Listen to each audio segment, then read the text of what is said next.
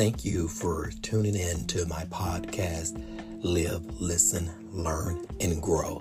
Today I'm going to be discussing a question a young lady asked me. She asked me the question Women who are married to stingy men, do you feel undervalued by his cheapness? And so my response to this young lady was this It all depends on what you are referring to when you call him stingy. Is it in reference to him paying the rent, car note, utilities, and maintaining a budget? Or is it something else, like taking you out to the movies, dinner, and so forth from time to time to make you feel valued? Nonetheless, make sure you are valuing him and his responsibility of holding things together. Plus, respectfully talk to him about doing some things with you and for you from time to time.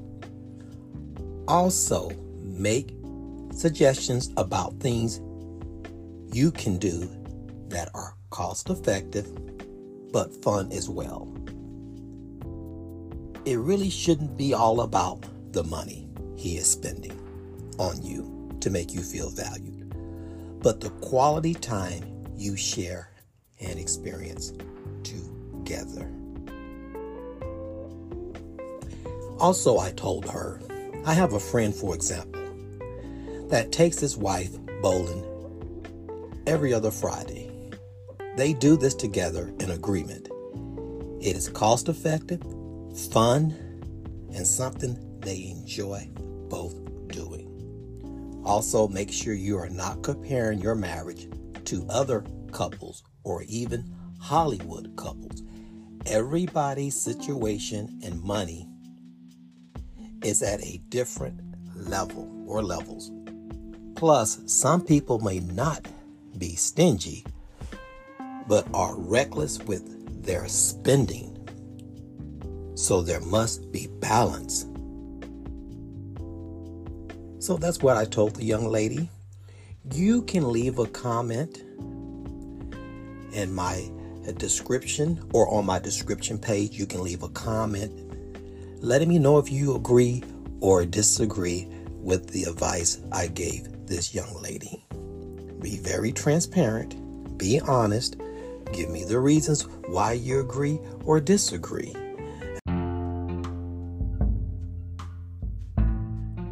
Episode has not ended yet, but I just want to personally thank you so very much for tuning in to listen and feel free to share with others. Furthermore, it will be greatly appreciated that you follow my podcast for a show of support and to listen to future episodes. Now, back to my podcast. And this will conclude uh, my question and answer podcast today in reference to live, listen, learn, and grow.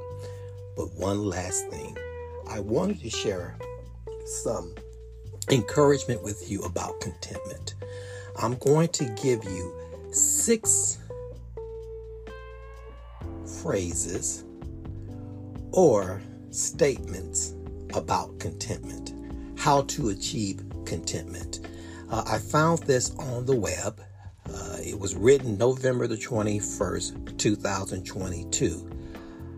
Author unknown, but I totally agree with this unknown author.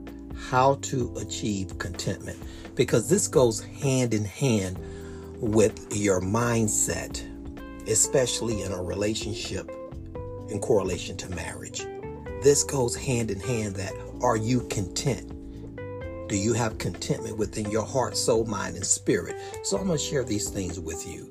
How to achieve contentment. Number one, record and share the things you are grateful for. Practicing gratitude helps you focus more on your positive emotions and reminds you of what's meaningful in your life. Number two, stay true to yourself. Number three, keep your loved ones close. And when I mean number two, when I say stay true to yourself in a selfless, non toxic manner. So I will proceed on to number three, which I just mentioned, but I'll mention again. Keep your loved ones close. Number four, act on your goals.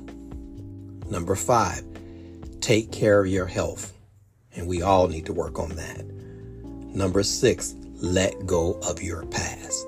Those are six things that you can do or that you can practice to help you achieve more contentment. God bless. Take care, everyone. And remember, continue to live, listen, learn, and grow.